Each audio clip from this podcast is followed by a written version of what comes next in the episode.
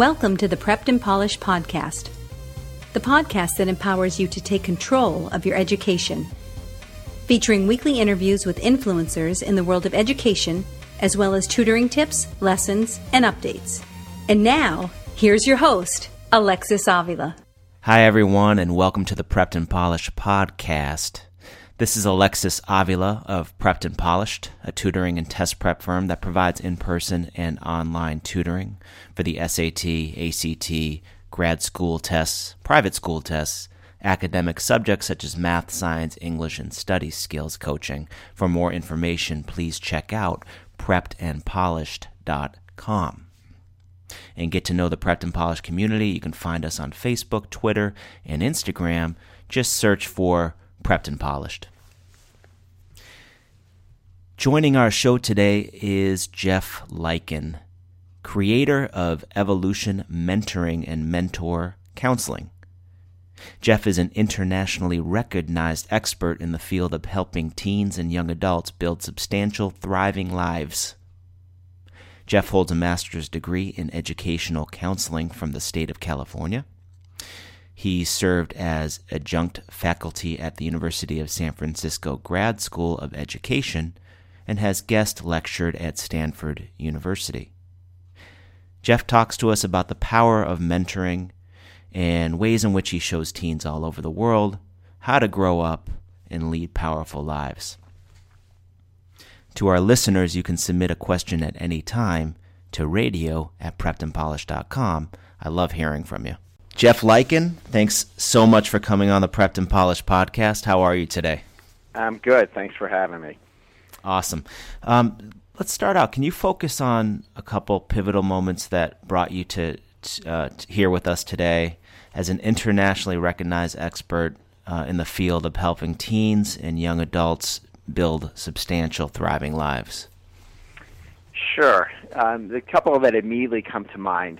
Um, one of them is that very early on in uh, in my sort of journey into my professional career, I was working at a residential treatment center for children who've been labeled, diagnosed, and labeled as severely emotionally disturbed. Um, and there was there was two things that I observed when I was working in this setting. And you have to understand, I was about 20 at the time that I was working there, so I was really novice.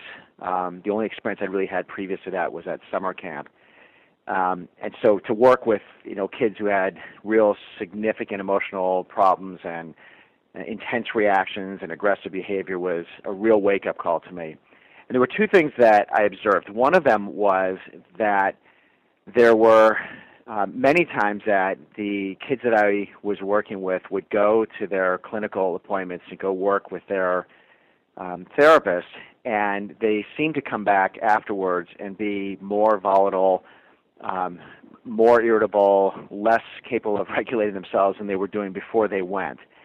And the other thing was is that there were certain adults who worked in this setting who seemed to be able to captivate the kids' attention and get them to listen, calm, be responsive, in essence, act like normal kids when they're in the presence of these adults. And as I went a little bit further forward in my career, I eventually went to graduate school and I worked um, in the public schools in the city of San Francisco, um, almost entirely exclusively with the most at-risk population. I kept noticing this same trend: is that there were certain adults that the kids, when they were around these people, they would behave absolutely fine, and there were you know other adults who might say the exact same words, but they would get a totally different reaction from these um, students that, that they were working with. I kept observing this pattern again and again, and eventually, when I started my own practice, it became very, very clear to me that one of the things that was going on was that the the traditional psychotherapeutic clinical approach to working with youth was primarily a method which would require them to have to put their attention on things that brought out the worst in them. So the bad memories of what happened or the stories about how the times they got in trouble and it would bring out the worst in the kids. The other thing um, that I observed was this pattern of certain adults that these same kids would be around, and all of a sudden their life would light up and they would be excited about their futures. And it kept happening again and again and again until um, about 1998. I met this man, this guy named Joseph Riggio, who was um, offering some training work that I had been um, following and sort of been referred to work with him. And he pointed out to me this thing that I had already been observing, but he actually put a whole frame around it. When the frame that he put around it was something which he referred to as an excitatory bias. So I'm, I'm trying not to be too technical with you, but in simple, the idea of the excitatory bias is that if a person learns to put their attention on what works for themselves, if they put attention on where their strengths are, on the things that bring out the best in them, what happens is that they begin to live a life with from a place of what works and from what brings out the best in them. And the excitatory bias becomes this way of life where a person is organized to sort for possibilities. So no matter what situation they find themselves in, they can always be looking for solutions or you know something that would find their way out of it. As opposed to an orientation which is inhibitory which is about what's wrong with the world and what the problems are. So that's technical. Let me give you a, an anecdotal of it. I work primarily with teenagers. So it's a very common thing that i'll get a phone call from a teenager who is either upset because something happened with friends or something happened with parents or they went to school and there was an exam dropped on them at the last minute and you know now they have to prepare for an exam tomorrow and they have a three page paper they have to write and they have college applications that are due and all this kind of stuff. And whereas in the past, before we started working together, what they would probably do is get all stressed out about this, which means tensing up their bodies and getting all their, um, uh, you know, the the hormones flushing through their body. That's just going to make them more anxious and bring their heart rate up, and then talk to their friends about it, who are only going to reinforce for them you know how unfair life is or how bad everything is. Instead, what I'm training them to do is to be able to settle themselves, calm their heart rate down, and put their attention where it needs to be so that they can perform at their best. And this idea of performing at their best is, you know, when you are able to really sit down and you can study and you have the confidence to go and talk to people, or when you can be around other kids who are behaving a particular way and it just doesn't bother you, you know, where are you putting your attention? How do you go about doing this? And this became the the really the focal point of my practice was teaching teenagers how to be able to stay centered, stay calm, stay focused, stay oriented towards possibilities no matter what obstacles or challenges come their way in life. And coming back around to where we started with this, you know, with your question, the contrast from what I was doing versus when the same teenagers had been going to traditional psychotherapy where they were coming in and instead talking about their problems and how they feel about those problems and what it reminds them of, which of course only leads them into a, a you know a darker place inside themselves, um, was a dramatic contrast. And what would happen was the same teenagers who had been stuck or feeling anxious or overwhelmed after working with me and learning this methodology, which I offer, all of a sudden found themselves able to walk into school and have confidence and be able to stay calm and stay focused and be able to um, handle setbacks in life and instead of you know thinking about the future as a place to be nervous or worried about they began to approach the future as an exciting adventure to be lived and um, this was this fundamental thing that happened very early on in my career when I noticed the difference between the kind of adults who seem to be able to bring out the best in kids versus these other methodologies which tend to actually drag them down. So essentially, uh, what I did was build a model trying to replicate what all these best teachers and best coaches and you know that uncle who knows exactly how to say things in a way that gets you to smile again, you know what they That's were great. doing. yeah. That's awesome. Um, how how are teens the same today from when you worked with them 25 years ago, and and and how are they different? Um, the simplest answer that I'm going to give to that is the way in which they are the same is that there's really, as I as I see it, there's really two stages of the teen years, and this has not changed. The first stage hits around middle school, typically by about seventh grade, um, quite literally, usually as they're turning from 12 to about 13 years old. So as soon as we add teen into the age, and it's this it's this shift where it's away from being a child and instead it's about being a teen. And this hasn't changed. It's this age where all of a sudden I don't want to be seen as a little kid anymore. I want to be seen as a teenager. Uh, I, I'm more concerned about what my friends are doing and what other kids are doing, and I want to be with my friends, and I want to have um, a certain kind of social status. Um, and so that's that's the same. The other part of the teenage years um, usually hits around 15 and a half to 17 years old, and it's this awakening that I am my own person, and I am rapidly becoming an adult, and I have to figure out who I am. And up until now, I have been who I've been told I'm supposed to be. I've been told uh, I've been who I have to be. I've I've been who I needed to be in order to be whatever part of whatever group I want to be part of. Um, but who am I really? And at that moment, it's no longer about wanting to be a teenager. It's about wanting to become an adult, and that has stayed the same um, from the earliest years I worked. I would say the area where I see the difference is what it actually means to be a teenager for a 13 year old and what it means to be an adult, as well as um, the tremendous amount of pressure and the sense of scarcity um, that, that creates a lot of stress and anxiety and worry for teenagers. So, simplest you know answer about this is 25 years ago, I did not see 13 year olds who were trying to hook up with as many boys or girls or whatever as they could possibly do and have sex at young ages and you know, the idea of smoking weed or drinking alcohol was something that, you know, high school kids did or older high school kids did or college kids did. And now um, that's part of what it is to be a teenager. And for many of them, they approach that stuff not a matter of if, it's just a matter of when.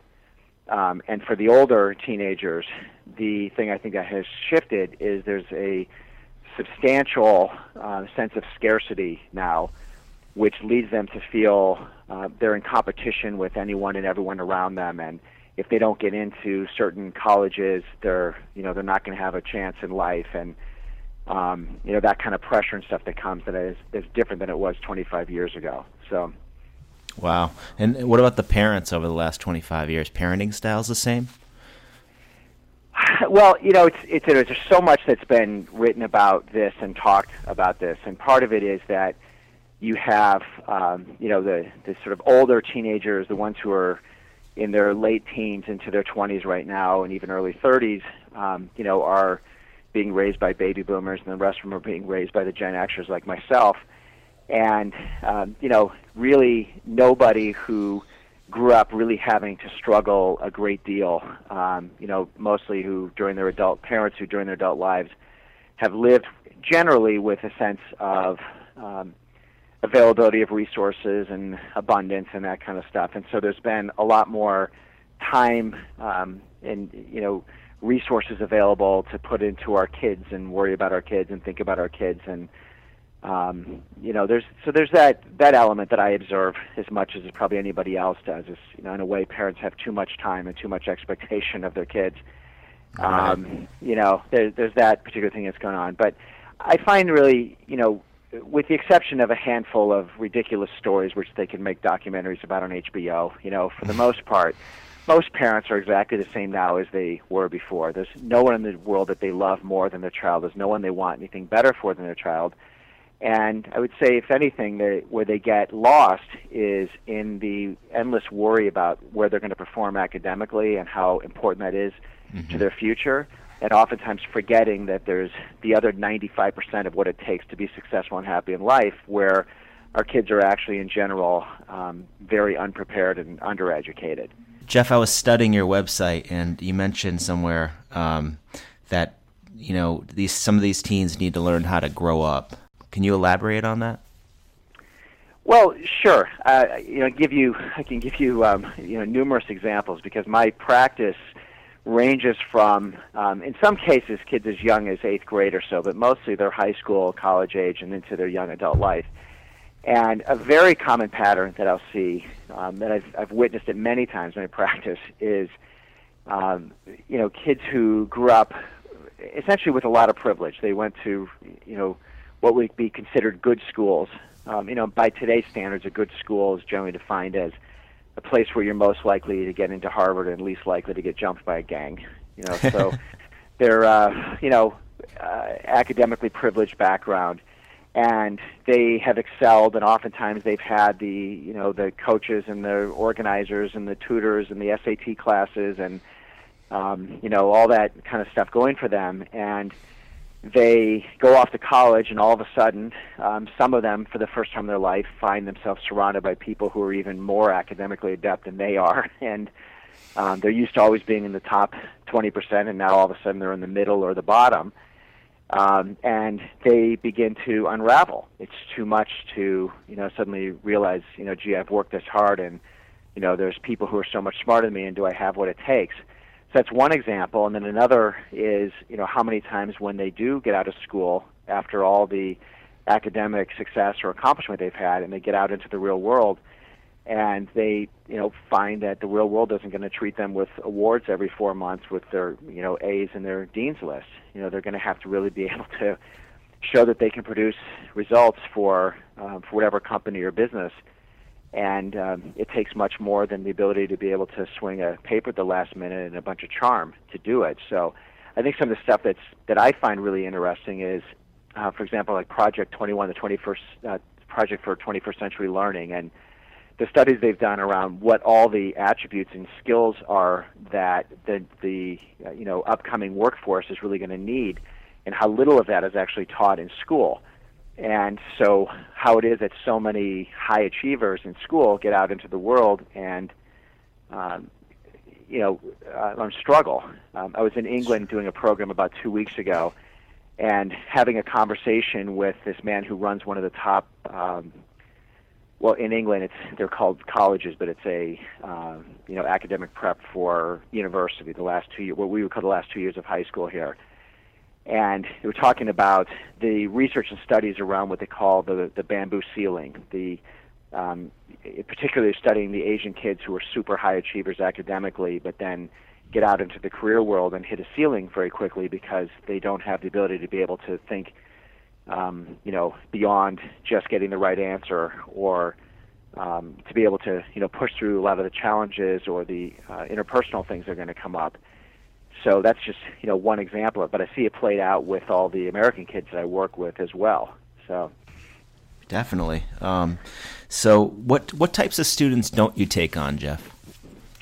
Um, if I get there's a couple times kind that I that I don't take on somebody who has real severe, uh, you know, serious substance abuse issues, somebody who has real significant um, uh, psychological disorders or mental health issues that really need to be treated clinically. Um, I don't I don't take on. Um, in general, you know, the kids who are um, looking for shortcuts and not really particularly, uh, you know, exploring for uh, deeper meaning or deeper purpose or deeper connections in life are not particularly interested in what I do. Um, you know, I, if I get a phone call from a parent and the only thing that they are worried about is their child, you know, working harder in school to get A's because they're getting B pluses and that's not good enough, I don't work with those people. sure. Um, they're generally not the right match for my values. Sure. So that's the kind I generally don't work with. Let's talk about um, the various programs you offer. Um, you have quite a few. Um, yeah. you know, um, what are some of your like? You know, what are some of the, the main the main ones that you work on? And so I know you're working on some upcoming programs too. Yeah, yeah. So uh, I my my signature program that I that I have is is my evolution mentoring practice, and it's working with teens and young adults one to one, private, customized mentoring and it is it's a really really really um, unique paradigm that I operate from. The the teens and young adults I work with generally are thoughtful, they are ambitious, they're seeking something more in their life. They're the kind of kids who are asking some of life's questions and they're trying to figure out what they really want. They're trying to make deeper connections. You know, just being popular isn't going to be enough um, and in general, they find it hard to get really good advice or get something more than cliches, or they're being told, you know, don't worry so much, you over worry, and you know, of course, that doesn't help somebody stop worrying. But so in my in my private um, practice, my clients have access to me 24/7, and they literally can text me at three o'clock in the morning, and they can do that because I turn my ringer off at night, but um, you know, life comes up, and I get these. I'll get the phone call ten o'clock on a Friday night at a party, and you know, I just had a fight with my boyfriend, and I'm really, you know, I need advice, or um, I have a big exam tomorrow and I'm all stressed out. Help me get my head back in the right place. This is that excitatory bias that I was talking about, that I can, you know, that I'm training them to be able to do on their own. Um, you know, I have parents who will call me up and ask for um, advice about a situation that might come up. So I work with parents as well, and it's a really, really, really unique way of working. Um, so that's really my signature program. And for the right match, it is transformational and usually very quickly, a month or two into working, and we're seeing somebody who is walking through world with less stress on their shoulders, feeling more confident, more capable, making better decisions, greater clarity about what they want, cleaning out people from their life who bring them down, moving towards people who are going to help progress their life forward. Um, it's really, really cool. I also, starting in 2015, am offering groups that will meet um, for half a day. It'll be from 9 to 1. And I rotate months. So one month it's going to be out here in California in the Bay Area where I live, and the next month it'll be in the New York area. Um, and they're going to be meeting, so it'll be six times a year in each location. And it's groups of up to five um, teens who are going to be able to work with me very intensively in a small group um, setting. So these are two things I'm doing in my private practice. At, at a larger level, I have a program called Hero Path, which is a program that's about helping teens and young adults to find their life direction. And for, for people to participate in Hero Path, it's a weekend long program um, Friday night through Sunday. It does not have to be the type of teenager that I would work with privately. You know, the ones who are going to want to have this more intense relationship with me. It's just the ones who are trying to figure it out. They're going, you know, who am I? What do I really want in my life? What do I want to study in college? Where do I want to go to college? What do I want to do with my career?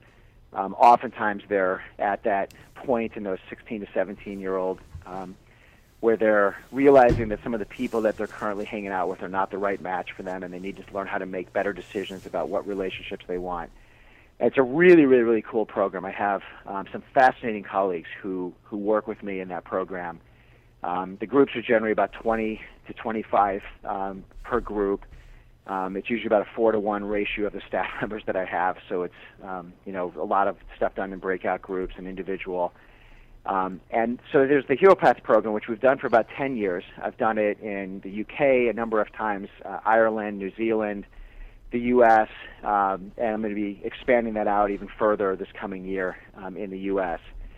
And there's a Hero Path coaching program, which is to attend the weekend program, but also then get one whole year of coaching um, as a once a month um, coaching sessions that will um, reinforce the learning that went on during the Hero Path weekend. It's really, really cool the way that we're doing that. I'm already in the um, midst of the first group going through it right now, and the results have just been phenomenal um, for these kids who are going through it. And it's, again, designed for those who are not necessarily looking for the intensive kind of work they're going to get with me privately, um, but they, they really have something particular they want to be working on, and they want the coaching to be able to work on that one particular thing. And um, so there's that program. The last thing is that I am in 2015 launching a program which is actually called Hero Path Launch, and uh, this is actually publicly the first time that I've announced this. Although I've been writing a little bit about it to my inner nice. circle. Nice, that's, um, that's okay. Which is, yeah, which is a program that is a year-long coaching program designed for the failure to launch generation.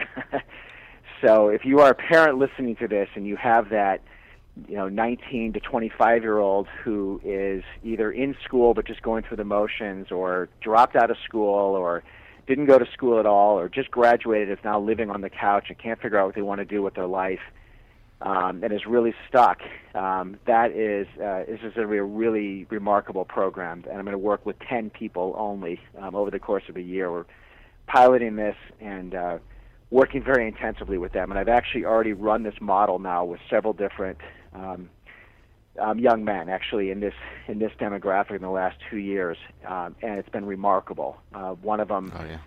who had been working for a couple of years at an Outback Steakhouse, and you know left college and was, you know, living in an apartment and um, lost his lease and had to move back in with his parents. And I got a desperate call from the mom saying my 22 year old is smoking pot and living at home and working as a waiter and um, I met this young man, very reluctant on his part, and after one conversation with him, helped him to realize what he really wanted to be doing and shifted one thing in his perspective about what it would take to go do it. And now he has started his own business and is um, doing this whole uh, really unique niche of customization of cars and stuff. It's really really cool. Um, oh, that's another, awesome. Uh, yeah, another one was a uh, young man who was about 20 followed a girl after high school, uh, so didn't go off to college. Went to junior college actually. Didn't go to four-year university. And after about six months, the relationship ended, and he was devastated and um, really stuck in his life for about a year and a half, wallowing in it. And probably three meetings with him, and all of a sudden got him back engaged in life. And now he's back in school full time and um, going to four-year university, and made a whole bunch of new friends, and you know really. Uh, launched into his life and stuff. So this is what I'm going to be planning to do with a group of 10. Um, it's probably going to be mostly males because that seems to be the demographic, but it's not going to be limited to that. So Hero I- Path launch. Yeah. This is incredible, really exciting. Um, Jeff, what's what would you say is the most rewarding part of the work for you?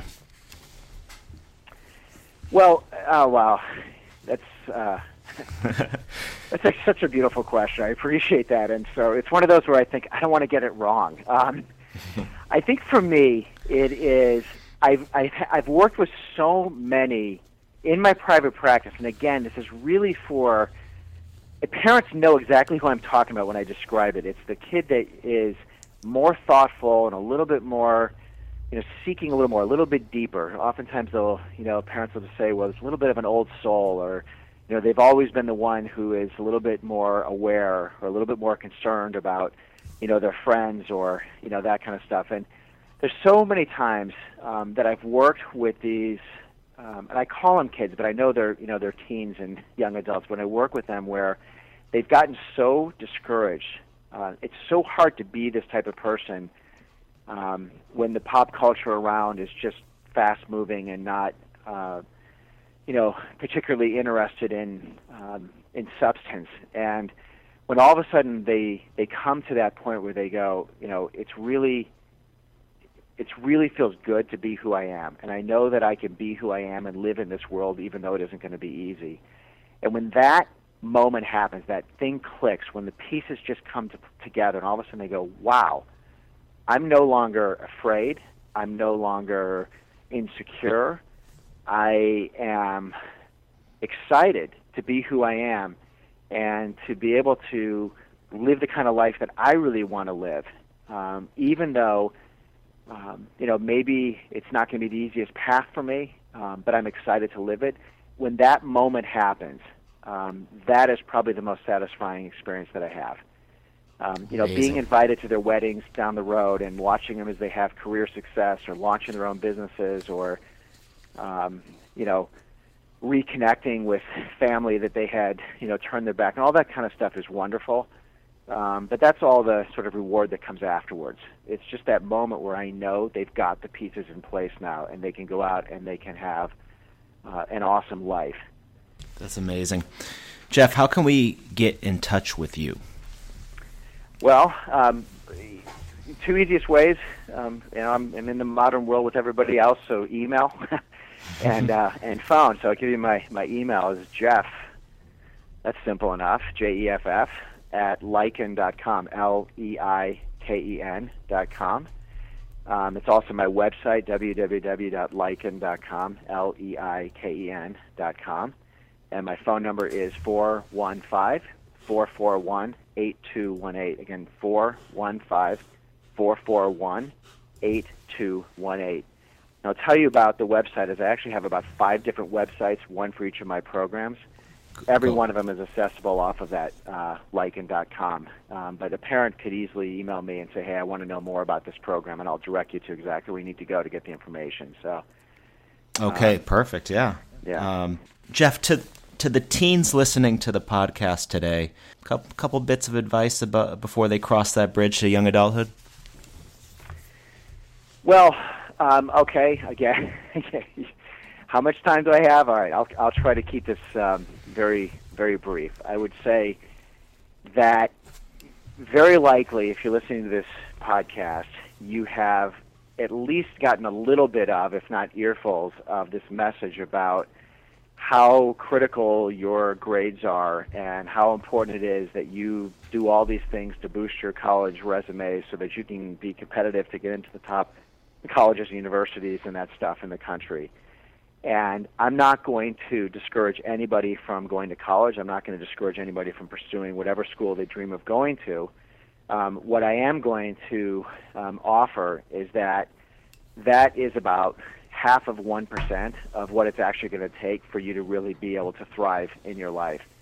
And the amount of evidence that supports how many people have had amazing career success stories and adventurous, wonderful lives, having gone to obscure schools or not gone to the fanciest places in the world or not even graduated from college um, far outnumbers the number of those who just went that one route. So what I would say is, you know, aim for is wherever you want to aim for, and if you wind up not getting into that place that you know you've been told you have to get into, don't give up on it because it's probably just where the adventure of your life is going to begin, is somewhere other than where you had thought it was going to be.